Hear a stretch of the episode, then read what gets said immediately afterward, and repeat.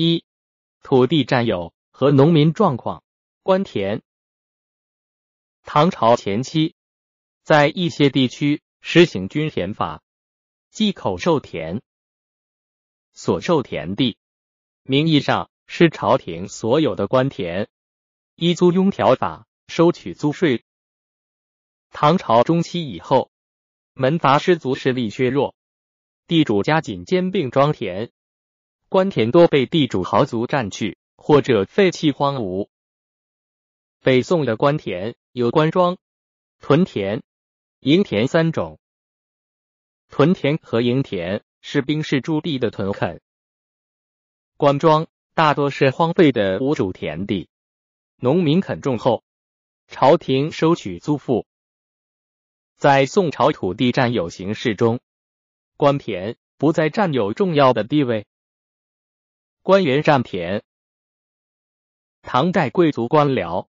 按照品级领受永业田，世代占有，自一品至九品，占有一万亩到二百亩不等的田地。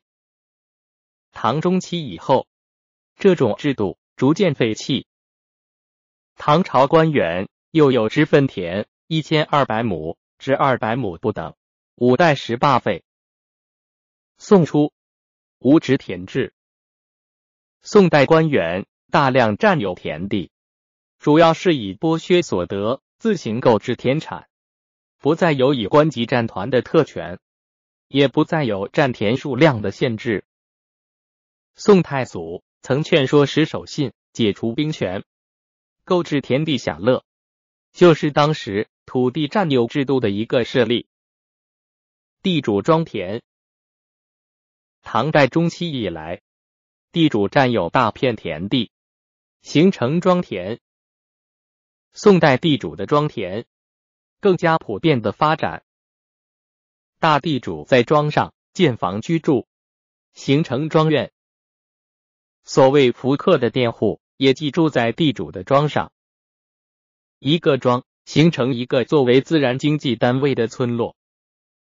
宋代文献中记录有某家庄，庄名。也就是村名和地名，如泗县泗阴泗寺李城庄，方圆十里，中贯河道，地基肥沃，有佃户百家。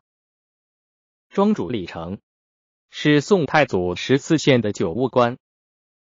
雍州地主王伟也占有良田数百顷，庄内建造红丽的宅地，地主的庄田遍布各地。宋朝有统计数学的租赋田，除自耕农所仅有的小块土地，主要就是地主的庄田。宋朝官员可以随意购置田产，成为大小地主；地主通过科举也可以成为大小官员。官员、地主合为一体，占据有全国大部分的土地。自耕农的田地。一户多不过几十亩，少只有三五亩。宋太宗时，就有人指出，富人有着看不到边的田，穷人没有锥子尖的一点地。富者有迷望之田，贫者无着锥之地。太宗对近臣说：“杜绝兼并，抑制犹惰，前是难以做到的事情。”朕皇帝自称，因朕朕应该努力去实行。这说明太宗已经觉察到了地主兼并土地的严重性。这种状况一天天的在发展，皇室、贵族、官僚、地主兼并越来越多的田地，地主占有土地，以租佃方式剥削佃农，是宋代地主。对农民的主要的剥削形态，农民阶级主要是租种地主土地的佃农和拥有小块土地的自耕农、半自耕农，他们都遭受着地主阶级的残酷的经济剥削和政治压迫，但具体状况又各有一些不同。佃农、佃农及农村中的客户，又叫佃客、福客，自己完全没有土地。租种地主的土地耕种，是农民中最贫苦的部分。一家大地主可有佃客几百户，两川一带的大地主甚至可有数千户。佃农遭受着地主的地租和高利贷剥削，被紧紧的束缚在地主的土地上。地租剥削。唐代中期，陆志志志的奏议中。曾经提到过地主私家收租的情况：上等田每亩收一石，中等田收五斗。地租是地主占有土地、剥削佃农的主要手段。宋初通行的剥削方法是分成收租，地租率一般都占收获的五成以上。少数佃户自有耕牛，称牛客；相当多的佃客。是小客，即没有自己的耕牛或农具，向地主租用，又要加租。另有一种定额租制，由地主规定定额的租米。采用这种剥削方法的地主，不需直接指挥和监督佃客生产，佃客对生产有较多的支配权，但地主可以随时增加租额，分成租。和定额租形式有所不同，地主对佃农的地租剥削总是残酷的。高利贷剥削伴随着租佃制关系的发展，地主放高利贷成为重要的剥削手段。佃农交租后所余无几，就只有向地主借债过活。地主借出粮货钱。要剥削两倍到三倍的利息，甚至还要农民的子女去做佣制当抵押，实际是做无偿的佣仆。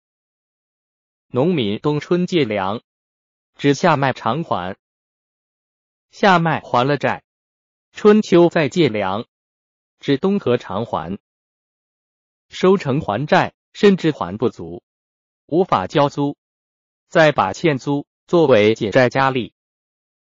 这样，农民年年要借债，永远还不清。高利贷像是一副枷锁，把农民紧紧的束缚在土地上，世世代代无法挣脱。在宋代社会经济中，高利贷剥削日益成为极为突出、极为严重的问题。地主用地租和高利贷剥削束缚着佃农，而且。还可以用换佃的办法相威胁，加重盘剥。佃农却不能随意离开地主的土地。在宋代农民中，佃农受压榨最深，反抗性也最强。在农民阶级反抗地主阶级的斗争中，佃农始终是基本力量。